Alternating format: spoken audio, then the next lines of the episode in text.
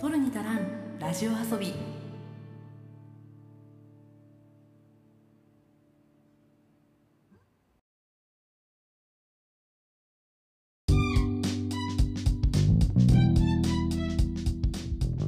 日本の片隅から中毒気味なエンタメ愛を叫ぶ番組「取るに足らんラジオ遊び」通称「トルタラジオ」へようこそ。いつでもポップとサブのカルチャーの合間を耐え立っているパーソナリティの花田花です。今回さどうしても話したいことがあるんですけどいいですかね？あのもう基地に絡む糸の方でガス抜きしたくて1本取ったんだけどだから12分ぐらい喋ったんだけどちょっとこっちでもさやっぱり記録として残しておきたくて、えー今日このポッドキャスト配信されているのが7月1日金曜日の夕方5時なわけですが、え2日後ですね。7月3日日曜日の朝7時からフジテレビで放送される「僕らの時代」という番組で間宮祥太朗矢本悠馬千葉雄大3者の会談が実現しました。もうほんとめちゃくちゃ嬉しくてこれ。あの私先週の日曜日の朝にその前回の「僕らの時代」が放送された後に告知がねそのツイッターに流れてるのを見て文字通り二度見しちゃったんですけどやべえなと思って。僕らの時代っていう番組に対して私がどうしてこんなに興奮しているのかっていうのをちょっとお話ししておかないといけないんですけど僕らの時代っていう番組ですねフジテレビで朝7時から7時半まで日曜日に放送されている番組ですが毎回さまざまなジャンルで活躍するゲストが集い多彩な話題や事象を取り上げていくトーク番組。あえて司会者を置かないことによりゲストたちの普段の顔会話が垣間見られるような構成となっています。今週は俳優の間宮祥太朗矢本悠馬千葉雄大の3人。仕事についてそして子供時代やプライベートについてなど幅広いテーマで語り合うというね。わかります？普段の顔会話が垣間見られる。こんな素晴らしいオタク大歓喜コンテンツある？あのね私個人的にずっと千葉君にも間宮君にも何らかの形でこの番組出てほしいなってって思ってたのでそれがさ2人一緒にかなっちゃった。もうさあの興奮が過ぎてちょっと軽い感じで言ってるけどめちゃくちゃ興奮してますからね。私の二大推しが一緒に僕らの時代に出てしまうのよ。本当ね落ち着けないですね。私の寿命は7月3日の7時半で尽きてしまうのかっていうぐらいもう本当ご褒美コンテンツだなと思っていてめちゃくちゃ嬉しいんですけど今回千葉君と間宮君と一緒にあのこの僕らの時代に登場する矢本悠馬君なんですが、まあね、あのこの世代の名バイプレーヤーとしてはもう有名な方だと思いますけど間宮君とめちゃくちゃ共演してるんですよ。今回あの映画「破壊」のプロモーションで間宮君と矢本君またね一緒にたくさんお仕事をされていて他にも番宣いっぱい出てるし今回僕らの時代は、えっと、間宮君と矢本君にとっては破壊のプロモーションであと間宮君にとってはフジテレビで7月から放送される「魔法のリノベ」っていう番組の、まあ、そちらの方のプロモーションも兼ねているっていうことみたいですね。であの千葉君は何のプロモーションかなって思って私あの舞台の方かなって思ってたんですよ「世界は笑う」のプロモーションかなと思ったらどうやらあのワウワウのダブルの方のプロモーションだったみたいでまあね、あのみんな忙しくしてるな嬉しいなと思いながらそのプロモーションについても 眺めているわけなんですがあの間宮君と矢本君この共演が多いっていうのとものすごい仲がいいので77日連続あったエピソードみたいなのをさもう本当にもう擦り切れるほどこの2人こすってると思うんですけどまあめちゃくちゃ仲が良くてなのでその仲の良さを生かして NEC のあのパソコンのラビーの CM に出ていたりとかねしてあのマミヤモトなんて言われていますけど。ね、この2人とで千葉君も仲がいいんだよね。これなんでこの3人が仲がいいかっていうとフジテレビで放送されていたドラマ「水球ヤンキース」です。もうこんな神ドラマあるかっていう私の中では本当に神ドラマなんだけど。えっとねまあ千葉君と間宮君が初めて共演した作品なんですよね。なのでまあここきっかけで千葉君と間宮君知り合ってるっぽいんですけどあの劇中では間宮君と矢本君が仲良しコンビみたいな感じで。で千葉君は吉沢亮君と中川大志君、まあ、こちらもね今をときめくお二人ですよ。と、まあ、サンバカっていう形で。この3人もね結構仲良くしてるみたいでオフショットとかたまに出てきたりするんですけど。まあ、そんな感じでねその劇中ではあの別々のグループに属していながらも同じチームで、まあ、水球を頑張る仲間っていうことでねそのチームワークが生まれた中ですごく仲良くなったみたいでその水球ヤンキースの撮影の間にも一緒に旅行に行ってたりとか。でそれから先もあの一緒に飲みに行ったりとか3人でディズニーランドに行ったりとか。でエピソードトークで名前をお互い出し合ったりとか。すごくねあのいい交友関係が続いているなっていうふうに思ってたんだけどまさかさまさか僕らの時代で3人揃っているところが見れるなんてフジテレビありがとうっていう気持ちでいっぱいですね。あの本当にフジテレビにはその千葉君と間宮君の共演っていう意味でも頭が上がらないんですよ。あの、まあ、水球ヤンキースもフジテレビで放送されていたドラマですし私の大好きなこの「トルタラジオ」の初回でお話をした「定一の国」っていう映画作品ですね。定一の国もポニーキャニオンが配給元つまりフジテレビなんですよ。でフジテレビで番宣めちゃくちゃいっぱいやったんですよねその時。もうねありがとうの気持ちでいっぱいだなと思って。あの間宮君が千葉君に対してジジイってあだ名をつけたのも定一の国がきっかけだったので、まあ、ジジイが誕生したのもフジテレビのおかげですよね。ということでねあの本当に興奮がやばいんですけど。もうもう興奮しっぱなしなんですけど本当やばいよね。とりあえずは7月3日をおとなしく待とうと思っています。あのね同じ画面の中で推しを見られるのがものすごく久しぶりで多分同画面に出たのってマニア君がなんだっけ、えっと、おしゃれイズムかなんかの時にあの友人の VTR で千葉君を出したことがあって。その時以来かな。なのでねもうなんかすごい感慨深いものがあるというか剣オタとしては本当にご褒美ありがとうございますという気持ちで 7月 ,7 月3日を待とうと思っております。あフジテレビありがとう。噛みしめてしまっている。というわけでね、えー、今回のコーナーの方行きたいと思います。あ本当嬉しい。エンタメモリー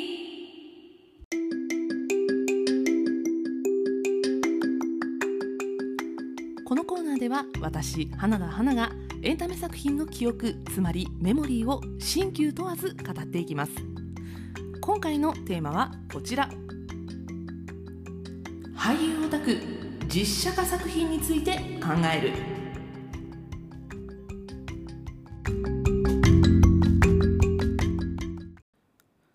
回エピソード10の締めのあたりで前回ご紹介した「ネバーランド・ダイナー」という本に関して私が実写化向いてると思うなっていう話をちょっとだけしたんですけどちょっと覚えていらっしゃいますでしょうか？あの私ねその俳優オタクかつ映像オタクとしては実写化作品が増えるっていうのは割と面白いんじゃないかなと思っているんですよ。私はあまり実写化には否定的ではない人間なのでなので、あ、逆にねその実写化について否定的な意見を見てしまうとちょっと悲しくなってしまうなって思っているところがあります。なおかつ私俳優オタクなので推しが実写化作品に出演をするかもしれないと思うと割と悩ましいところがあるんですよね、まあ、なぜなら実写化作品って割と叩かれがちだからなんですよ。なので今回はその実写化作品実写化を作られることによる是非みたいなところに関して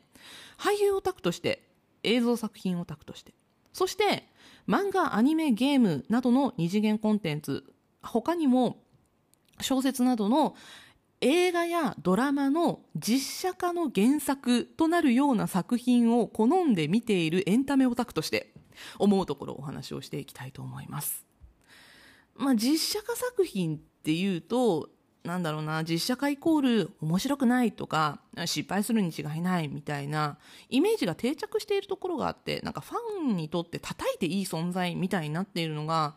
ものすごくもったいないなって思ってしまうんですね。変な話実写化作品だから面白くないっていうわけじゃないと思うんですよ。実写化作品にもたくさんいい作品ありますからね。まあ、良い実写ってどういう実写作品のことを言うんだろうって思ったんですけどやっぱり何よりも原作リスペクトがあるかないかっていうのすごく大事だと思うんですよ。でこの原作リスペクトってどういうところに現れるかっていうとまずはねやっぱり俳優オタクの目線からいくと役者のビジュアルの寄せ方そしてまあ役者によるキャラの研究やキャラの心情の理解などそういうところがあるかないかでもう完全にいろいろ変わってくると思うんですよね。でこのキャラの研究や理解とかビジュアルの寄せ方っていうのは役者だけでできるものではなくって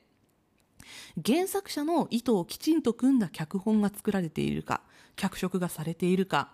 原作の世界観を壊さない設定になっているか美術がきちんとされているか衣装などがきちんと準備をされているかなどなどやっぱり原作にリスペクトがないと準備ができないものってたくさんあるんですよ実写化作品を作るにあたってであのちょっと外れの実写化作品だとか、まあ、私はあまり好きな言葉じゃないんだけど爆死した実写化作品なんて言われるものに割と共通してるんじゃないかなって思われるのがここの足りなさなんですよね。まあ、あの媒体に応じて例えば映画なのかとかドラマなのか舞台なのかみたいな感じでさじ加減って結構難しいとは思うんですけどこういう世界観を壊さないっていうの、まあ、原作の世界観を壊さないというのが一番ねその元々のコンテンツのファンにとっては大事な部分だと思うのでこのさじ加減も大事にしながら原作を大切にするっていうのはファンにも絶対伝わると思っています。たとえヒットしなくてもファンが受け入れるか否かもともとの原作ファンが受け入れるか否かそして新規ファンがつくかどうかっていうのはやっぱり原作リスペクトにかかってくる感じはするなというふうにね今までの実写化作品いろいろ見てきて思います。で悪い実写ってどんな実写かっていうと本当に裏返しですよね。原作リスペクトが浅いもの。まあ、その原作リスペクトの浅さから来るものっていうのがその原作リスペクトが浅いっていうのは制作サイドは別にその原作をリスペクトしていないとか原作を軽んじているとかそういうふうに思っていなかったとしてもまあいろいろね今まで失敗だとかあまり流行らなかったとか第2弾がもうあのポシャってなくなってしまったとかそういう実写作品にありがちなのが世界観だったりキャラ設定だったりとかを大幅にぶち壊して改変してしまっている作品。でその世界観っていうのが脚本とかそれとかその役者さんが演じるキャラクターの骨組みっていうところだけではなく CG だったりとか衣装だったりとか美術だったりとかそういうところでぶち壊してしまっているものがあったり。その他にはあの原作にいないオリジナルキャラクターが大暴れする作品っていうのたまにありますよね。これってそのオリジナルキャラクターがうまく入り込んでいればいいんだけどオリキャラがオリキャラとして浮いてしまっているっていう作品も結構あったりとかしてこれはちょっとやっぱり原作ファンとしては受け入れがたいそんな設定になってしまうことが往々にしてあるなっていうふうに思います。あとはねその世界観が日本じゃないものを日本人が演じる場合外国人キャラを日本人に改変してしまうっていう問題があるんですよね。あのビジュアルはもちろんのことなんかビジュアルをさ無理して金髪とかに寄せなくてもいいとは思うんだけどもともと金髪のキャラを黒髪にしてしまうだとかもともとカタカナの名前のキャラクターをもう普通の日本人の漢字の名前にしてしまうだとかなんかそうすると別人じゃないっていうふうに思うような出来事が起きてしまったり。あそんな感じでね。その原作をリスペクトしていないわけではないその媒体に応じたさじ加減っていうところを制作側が考えた結果ではあるのかもしれないけどどうしても原作ファンには受け入れがたいような原作をリスペクトしてないんじゃないか軽んじているんじゃないかって思うような世界観や設定の変更っていうものはなかなかいい実写とは言えない出来になってしまうものが多いなっていうふうに思うんですね。で、まあなおかつ原作がすごければすごいほどファンたちの思い入れっていうものは深くなるものなので原作愛が強いような作品ファンファンがね原作愛がすごく強いような作品っていうのはあらも見えやすくなってしまうのかなっていうふうにはちょっと思いますね。あと、まあ、あの俳優好きじゃない方たちからよく聞かれる言葉として実写化俳優偏りすぎ問題っていうのよく言われるんですよ。ある意味その二次元だったりとか、まあ、小説原作の場合はね二次元じゃなかったりもするその何キャラの造形とかもともとなかったりとかもするんだけど、まあ、そういう物語の中のキャラクターという造形に耐えうるとキャスティングサイドが思っているというふうにここではちょっと注釈を入れておきましょうかね。あの俳優さんたちってプロなので別にその造形のないキャラクターだったりとか2次元にしか造形のないキャラクターっていうのを3次元に持ってくるのってプロだと思うんですよ。だから誰を持ってきても2次元には耐えうると思うんだけどやっぱりキャスティングサイドがああいうこう美しいキャラクターにはこのキャスティングをするしかないみたいなちょっと先入観でキャスティングをしてる部分とかもやっぱりどうしてもなくはないと思ってなのでまあキャスティングサイドがそう思っている人っていうのが俳優業界にはそんなに多くないのかしがらみが多いのか。で割とねその20代半ばから後半ぐらいの俳優さんたちが実写化作品には出ていることが多いのでやっぱり同じ人ばっか出てるなっていうふうに思うことも結構あるんですよね。でそれ以外にも見てると割と気づいてしまうのがまたあの事務所かとか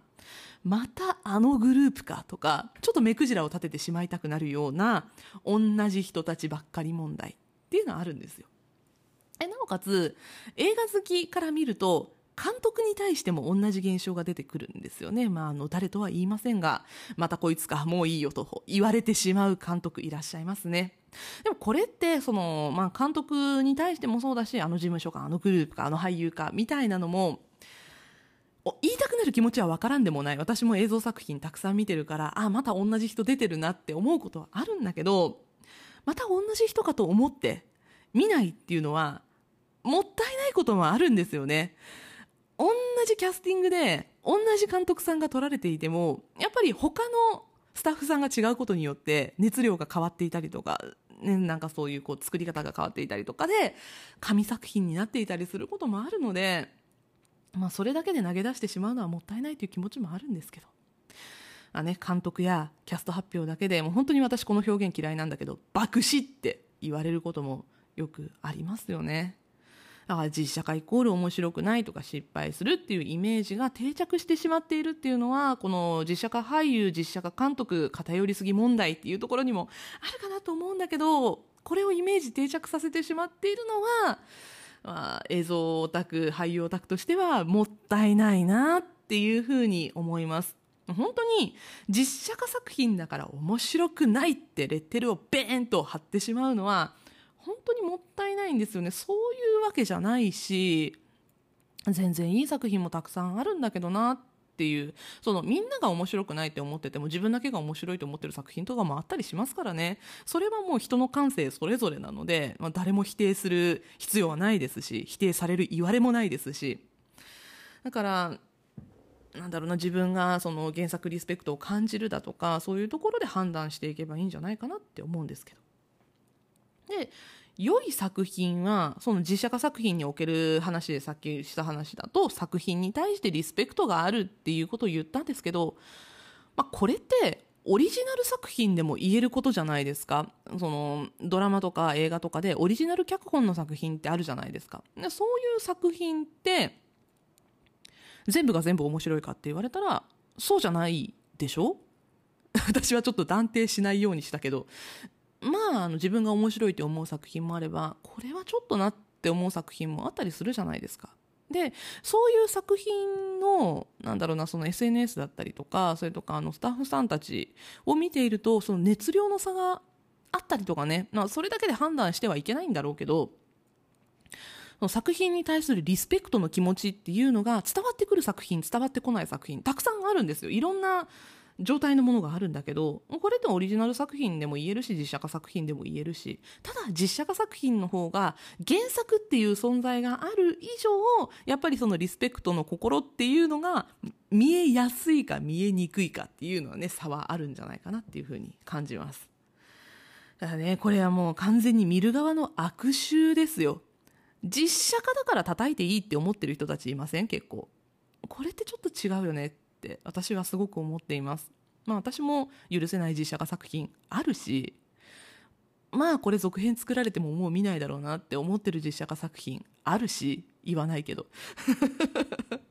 でもそれって実写化だから見ないじゃないんですよ。私はやっぱり見て自分で感想を持ってこれならもういいかなって思って切ったっていうね、うん、そういう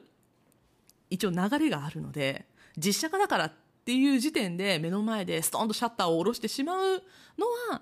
なんかやっぱちょっと違うかなっていうふうに思っちゃうんですよね。見る側も作り手に対してリスペクトの気持ち持ちたいじゃないですか。でそのリスペクトの気持ちを持って見た上でよしあし判断してもいいんじゃないかなっって思うんですよね。その原作に対してものすごく思い入れがあると難しい行動なのかもしれないけどそこワンクッション置くことでちょっと優しい気持ちになれるんじゃないかなって思います。あの去年の作品なんですけど、まあ、間宮祥太朗君も出演していましたがあの去年の実写映画化作品興行収入ナンバーワンの作品が「東京リベンジャーズ」という作品なんですね。北村匠海君主演の。この「東京リベンジャーズ」って割と実写がちゃんと受け入れられた作品の恒例だと思うんですよ。メディアミックス大成功してません？この作品って。だって、あの、実写映画に本当にさ、なんていうのかな、あの、イケメン俳優大集合系だと思うんですよね？あの、若手の結構名の売れている顔のいい俳優さんたちがたくさん出ているなっていう感じなのに、実写が叩かれてないよね？だって、あのメンツで、ね、男子たちがあのメンツで、で、あの、唯一の女性キャラクターが今田美桜ちゃんっていうさ、これスイーツ系映画だったらボコボコに叩かれてるぞっていう夫人だと思うんですけど、でも、ね、去年の実写映画講習ナンバーワンということで、もう本当にたくさんの人が見た作品だと思います。私は4回見に行きましたけど。あのね、そう感じで、その、映画としてまず成功を東京リベンジャーズしてるし、なおかつ、ま、漫画はまあもともと売れてましたよ。私この実写になる前から漫画買ってたから、漫画も読んでたし、で、まあ、売れに売れまくってる漫画じゃないですか。ただ私の周りで、実写版東京リベンジャーズにその好きな俳優さんが出てるから見てみた面白かった漫画全部読んだっていう友達がいたりそこからアニメも全部見たっていう人がいたり。多いんですよ身の回りに。これって多分私の身の回りだけの現象じゃないと思うんですよね。あの漫画アニメに実写映画から流入したっていうこういうメディアミックスではそんなに多くは見られないパターンっていうのをうまく作り出したのがこの映画東京リベンジャーズだったんじゃないかなっていうふうに思います。で、通り部は何が良かったかって、役者陣、そしてスタッフさんたちがものすごく熱かったんですね。その撮影がコロナでストップしたにもかかわらず同じ熱量を持って結構かかって1年以上かけて映画撮ってたりとかでその後の番宣とかももうみんな一気に集まってもう通り部絶対成功させようみたいな感じで SNS とかもものすごく盛り上げていたりとかイベントもあのコロナ禍だったんでねオンラインイベントがあったんですけどそういうのもすごく面白かったりとかみんな気合が入ってるなっていうねなんかただのヤンキー映画じゃ終わらないぞっていう気概をものすごく感じたっていうのがもうスタッフ役者さんたちの熱さだったんですね。そして、ファンの熱もすごかった。やっぱりそのね、北村匠海君だったりとか、吉沢亮君だったりとか、ね、あの、もう出てる面々が、固定ファンがたくさんついている俳優さんたちばっかりだったので、一人一人のファンっていうのがさ、ものすごく熱量を持っているわけですよ。で、俳優オタクたちって何がいいかって、あの、なんだろうな、俳優オタクってあんまり同担拒否っていないと思うんですよね。あの、ジャニーズの文化では結構あるじゃないですか、同担拒否って。同じ人を好きな人はダメです、仲良くなれません、みたいな文化が、同担拒否っていう文化がね、ジャニーズさん界隈ではあると思うんですけど、俳優さんって、私もそうなんですけど、剣押ししてる人すごい多いんですよ。あの、もともと私は千葉雄大君のことがデビューの頃から大好きで、でその過程で知った間宮祥太朗君、まあ、千葉君とも仲がいいしで私がそもそも間宮君の顔面がものすごい大好きだっていうのもあるんだけど間宮君のことも見出したらものすごく好きになってしまって。で、まあ、今2人を剣押ししてるっていう状態なんだけど、まあ、他にもねあの好きな俳優さんたちたくさんいて私はあの東京リベンジャーズの主演の北村匠海君も地味にずっと応援し続けてるっていう感じなんですけど。あそんな感じでさあの共演の経験がある俳優さんっていうのを同時に応援するっていう文化が俳優オタクの中では割としっかり根付いている文化じゃないかなって私は思ってるんですよなので、まあ、ファンの熱意っていうのがものすごくこう伝播しやすいというかだから出てる俳優さんのオタクだけではなくて、まあ、剣押ししていたりとかそれとかあの昔の共演者だったりとかのオタクたちも応援をしているっていう状態を作るこのファンの熱っていうのがすごかったなっていうのを通り部に関しては思いました。あとはやっぱりその東京リベンジャーズっていうコンテンツの力の強さっていうのはすごくあったのでもともとねものすごく人気があるし面白い漫画が原作になっているのでこのコンテンツ力の強さっていうのはすごい通り部に関してはありましたね。のでこのスタッフ役者の熱さファンの熱意コンテンツ力の強さっていうののバランスが取れてメディアミックス大成功例になったんじゃないかなというのはすごく感じましたまあ、ただね、そうはいえど、実写化作品、すべてがそういうふうに大成功するかっていうとなかなか難しいところがあったりもして。まあね、私にも好きになれない実写作品って、まあ、いろいろありますし、作り手頑張っただろうになとか、俳優さん大変だっただろうなとか、ね、あの原作者さんの思いはなとか、いろいろ思う作品ちょこちょこあるんですよ。けど、まあね、その、頑張っただろうになでも、ちょっとな、この実写化はなとか思ってしまうのが、好きな漫画とか小説とかゲームあたりが原作になっている作品だと、好きになれないの結構しんどいんですよね。なんか、もともとが好きな作品なんだからこれも愛したいのになって思ってしまうこのパラダイム。結構きついなって。でもあの実は実写に限らずこのなんか別作品化したんだけど好きになれないなっていうのはメディアミックスではまま感じることがあったりしませんか？アニメになってちょっと微妙だなって思ったりとか舞台になってあれって思ったりとか。だからね、なんか、そのオタクにとって解釈の不一致ってあると思うんですけど、このオタクによる解釈の不一致って、ある意味なんかこう宗教じみたところがあって、自分が信じているものと違ったら、いやいやいやいやってなってしまう、拒絶の気持ちを持ってしまうっていうのはね、なんか、オタクなら誰しも持っている気持ちなのかなっていうふうに思ってしまいます。そうなってくると、なんだか実写って目くじら立ててる感ないかって私はね、思ってしまうの、いつも思ってしまうんですよ。その、何々が実写化しますってなったら反対っていう声が、でかい声が結構 SNS とかでもね、聞こえてきたりするので、ちょっと待とうよって、実写化っていう言葉だけでアレルギー反応を起こすのをやめませんかっていうふうには思うんだけど、なんだろうな、その、平面だったものが3次元に起き上がってくることで、同じ次元に自分たちと同じ次元に作品が生まれ入れてくるっていうのは受け入れられないって思うような人たちがいたりもするのかな？仕方ないのかな？っていうふうにね思わざるを得ないようなところもありますね。あそんな感じで、あの、実写化についてはね、あの、思うところもたくさんあるんですが、私は実写化肯定派なので、実写化されてほしいなって思っている作品いろいろあります。あの、ネバーランドダイナーもね、実写化するとすごく映えるんじゃないかなと思って、いいなと思ってるんですけど、ここから、私、花田花が実写化してほしいなと思っている作品についてちょっとお話をしていきたいと思います。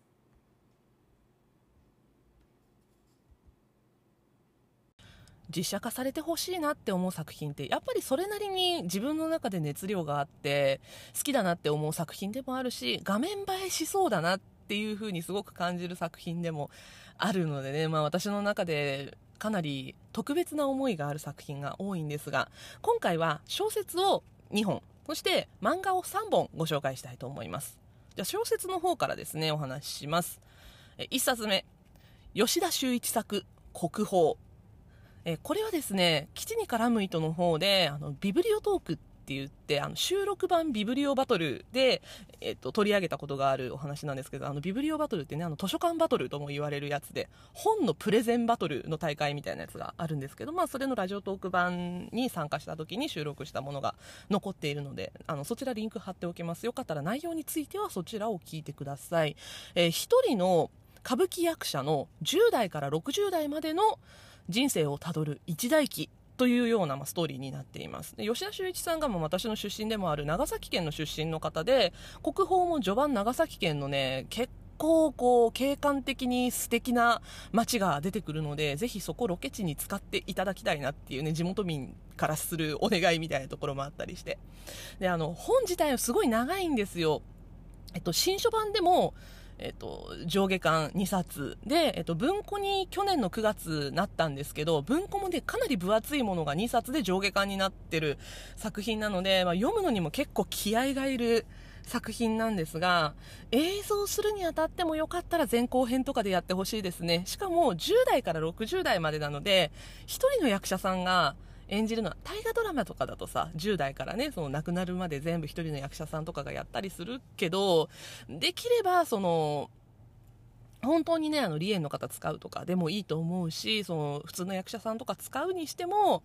あの、途中でね、顔の似てる役者さんにシフトするみたいな感じで、あの、何人かね、同じ人物を演じるっていう風にやってほしいなって思いますね。でも何よりも、この、歌舞伎の世界っていうすっごい華やかな世界を描いた作品だから、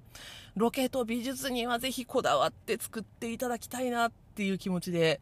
いっぱいの作品です。何よりこう主人公がものすごく魅力的なのと、主人公だけじゃなくて、主人公を取り巻く男たちがいいんですよ。やっぱりあの歌舞伎の世界って男の世界なので、ライバル関係だったりとか、親友なんだけどライバルみたいな関係の人物が現れたりとかするんですけど、あね、そこが本当に素晴らしい。あの、BL とかじゃないんですよ。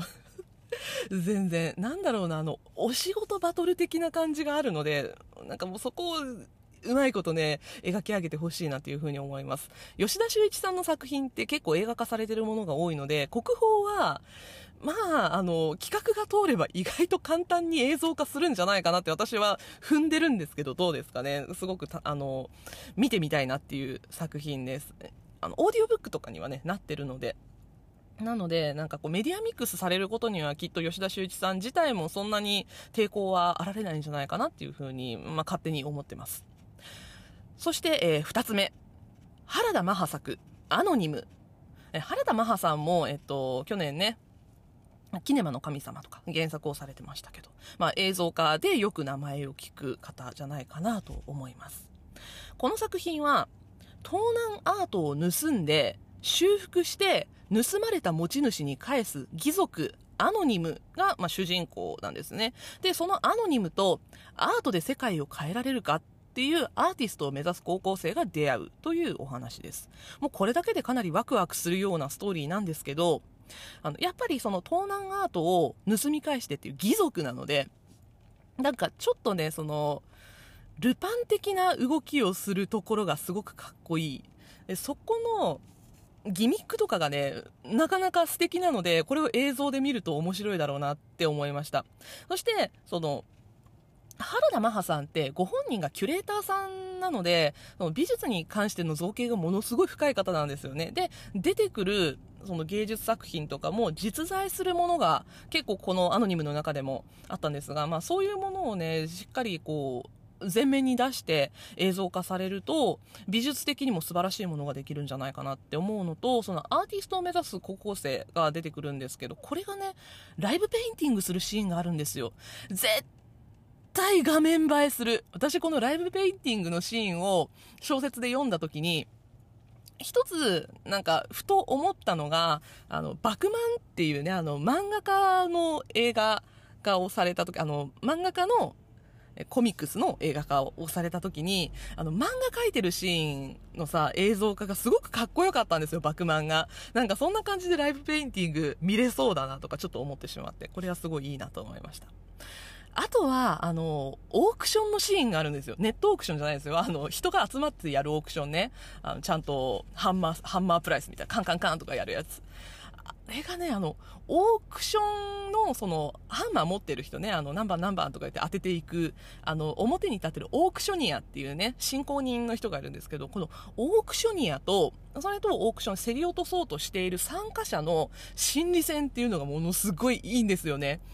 すっごい熱いなと思って、あの、若干半沢直樹的なものを感じました、私はここには。このオークションのシーンっていうのも、心理描写的には、なんだろうな、半沢直樹もそうだし、私、掛け狂いを思い出したんですよね。なんかそんな感じですごくエンタメ的に見れる部分が多いなっていうふうに思った作品です。ただアノニムに関してはちょっとあの危惧している点がいくつかあってまず日本人じゃないキャラクターがちょこちょこいるんですよ。なぜなら舞台が香港なんです。なので、まあ、日本で作るとしたらこの辺は改変していくしかない部分になってってしまうと思うんですよね。で、あの、ちょっとさっき実写化ね、あの、危惧する部分みたいなとこで言ったんですけど、外国人キャラの日本人改変って結構叩かれがちなので、ここさえうまく乗り越えてくれれば、アノニムすごく面白い映像化作品になるんじゃないかなって思ってるんですけど、いいんじゃないかなと思っています。えそして漫画を3本ご紹介します。まず1つ目。ゆくえみりょうさんのおやすみカラスまた来てね。この話は、え、とある紐男がちょっと不思議な事件をきっかけにバーのマスターになります。この主人公の男とその男を取り巻く4人の女性たちの物語っていうねざっくり言ったらそんなストーリーです。あの郁恵美涼さんってドラマ化されて面白い作品がすっごいあるんですよね。私あの「あなたのことはそれほど」がものすごく大好きで ぶっ飛んだ作品でしたけど「あなたのことはそれほど」とか「愛しのニーナ」とか、ね、あの映像化されて面白かった作品が結構ある漫画家さんなんですよね。で、えっと、この「おやすみカラスまた来てね」が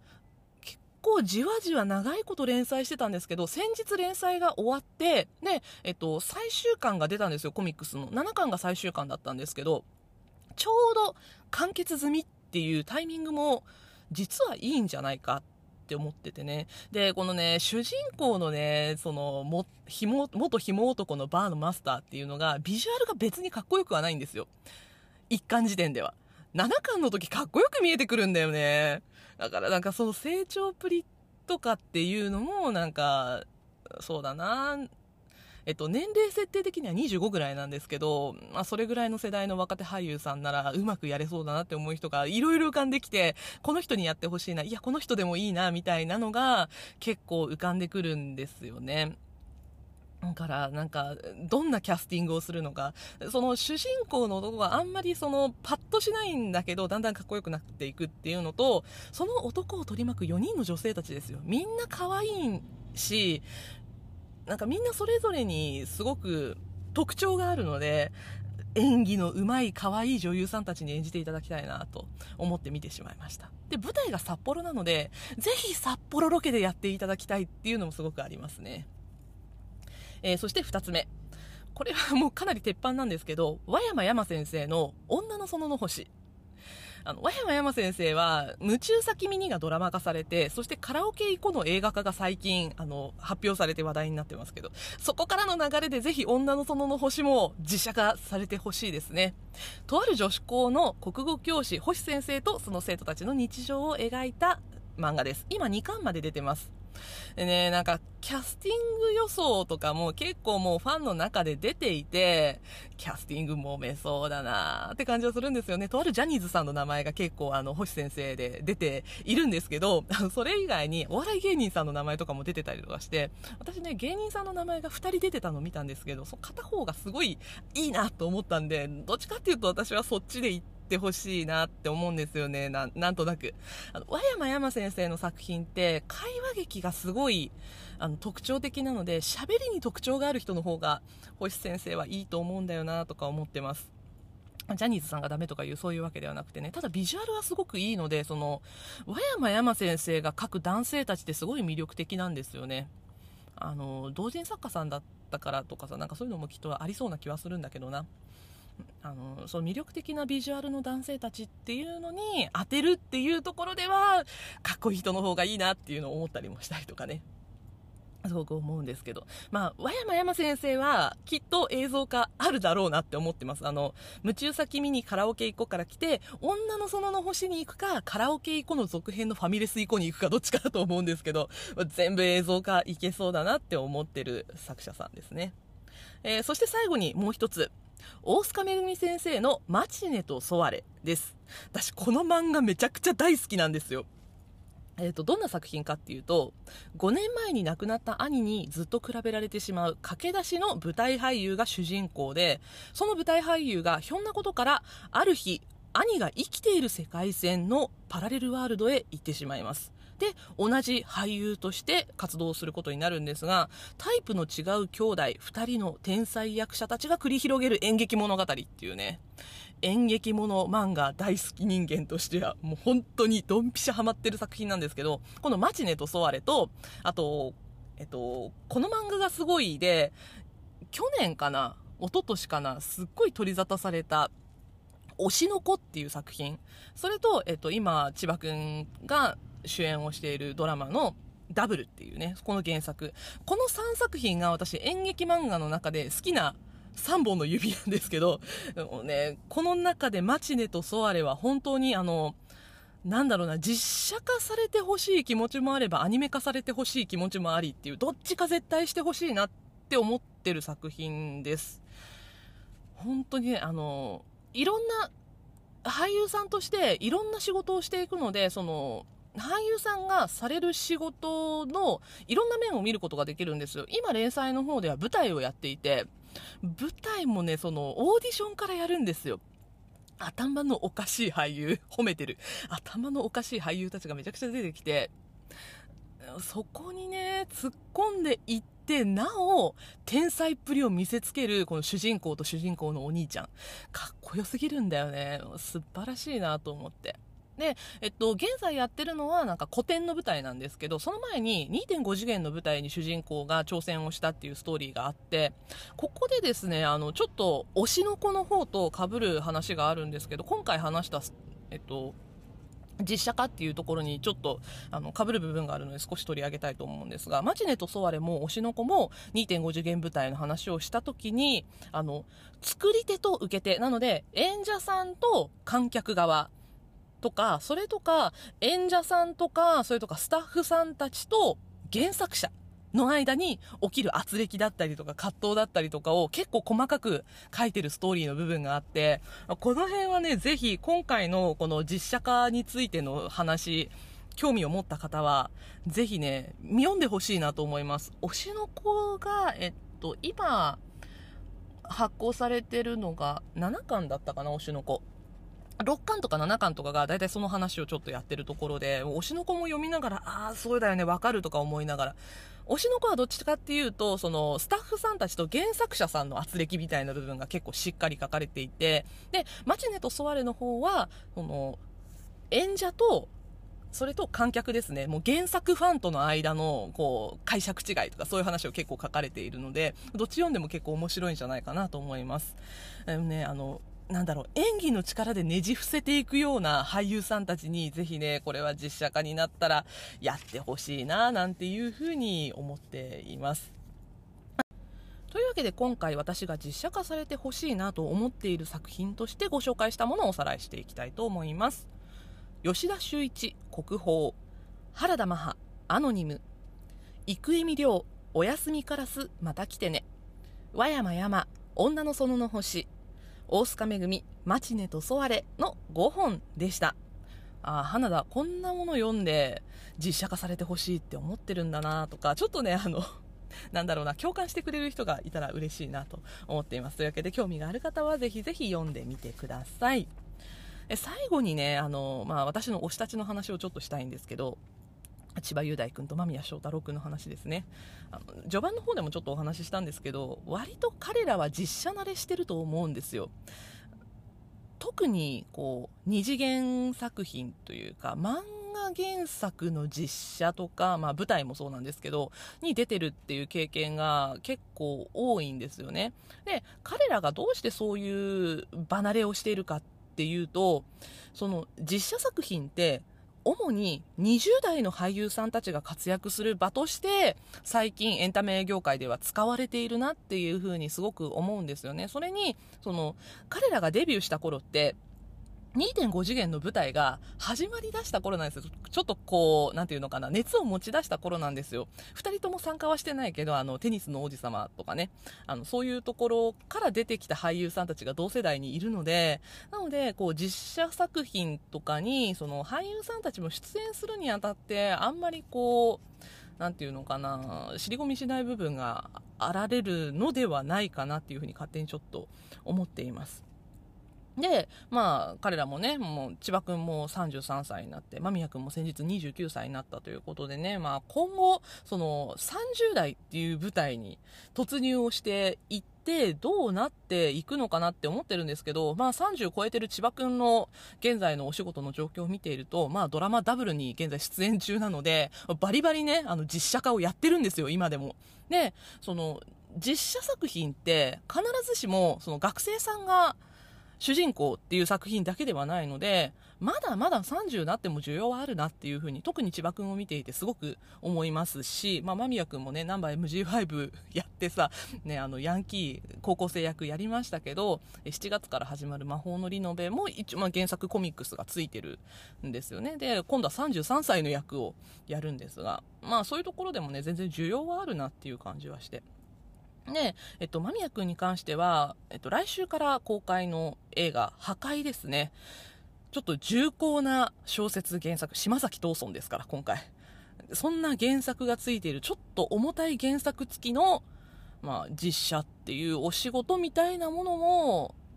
この世代になると、若干増えてくるんじゃないかなていうふうに思って。なので、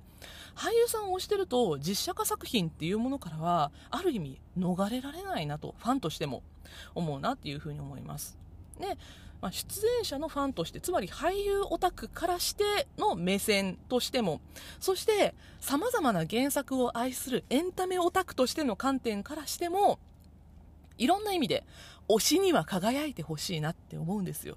だから俳優さんの推しについてはいろんな仕事でね、推しには輝いていてほしいなと思うし、それに小説とか漫画とか推し作品がある身としては、推し作品にもいろんなメディアミックスされたとしても、それぞれの形で絶対に輝いてほしいなっていうふうに思うので、まあ実写化っていう部分に関しては、オタクは悩ましいなっっていう結論になってしまうなと、今回は思いました。でも、その実写化だからっていう風にアレルギーを起こさずにね、まあいろんな形で皆さんにも実写化作品を楽しんでほしいなという気持ちで今回は実写化について考えるという収録をしました。えー、というわけで今回のエンタメモリーは実写化を考えるお話でした。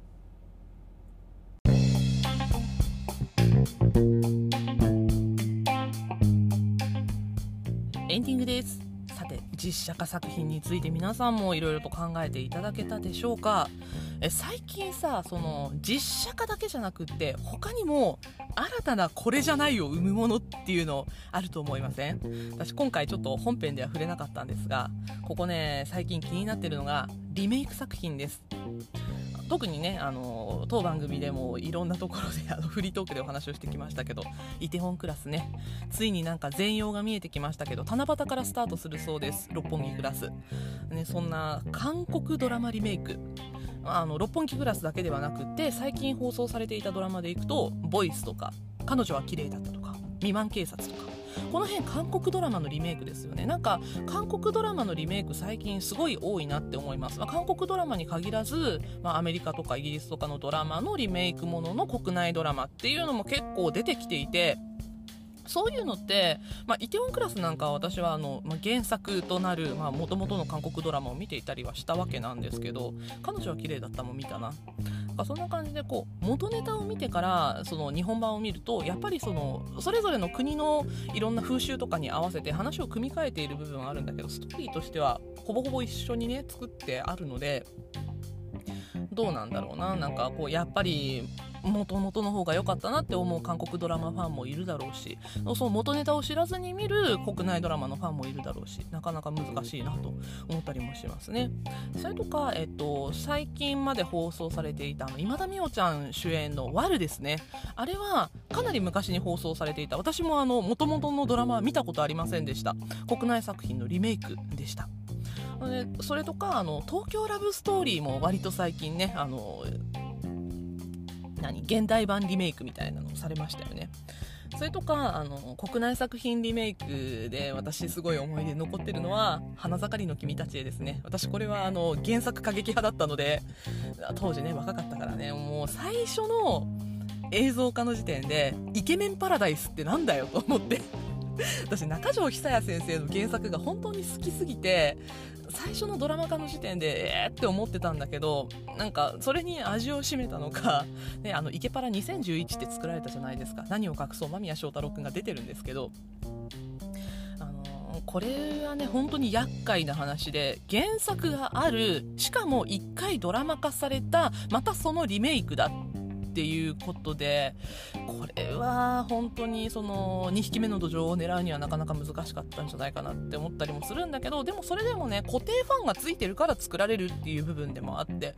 なかなか難しいですよねこれもね。だからこうこれじゃないって思って離れた人も多いだろうしシリーズ含めて全部含めてファンっていう人もいるだろうし。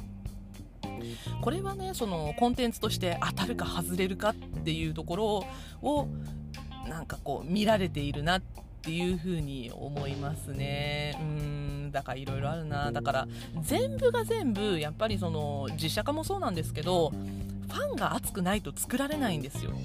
だからファンが熱くないと作られないから熱いファンを持ってるからこのコンテンツじゃあもう一回作ってみよう。実写化してみよう。リメイクしてみようってなるんだけどその熱いファンがついているからこそ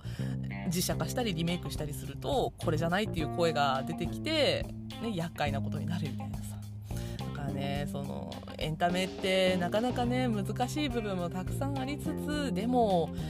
面白いものをたくさん作ってくれている業界の方々には本当にねオタクとしては感謝の気持ちでいっぱいです。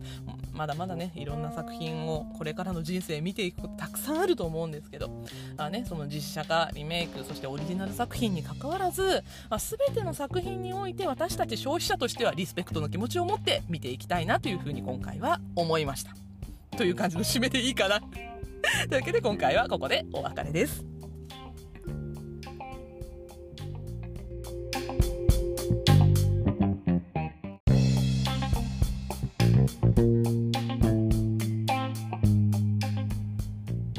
に足らんラジオ遊びは地方在住映像系エンタメカルチャー好きの Y 世代がはっと息を止めたよもやま話を好き勝手に一人語る番組です。番組へのご意見ご感想取り上げてほしい話題などは概要欄のメールフォームからお送りください。花田花が思うままに更新する Twitter と Instagram もあります。そちらもぜひフォローをよろしくお願いします。また「ハッシュタグトルタラジオ」で感想もお待ちしております。送っていただけると嬉しいです。では今週はここまで。エンタメには中毒性がございます。用法用量を守って正しくお楽しみください。お相手は花田花でした。またね。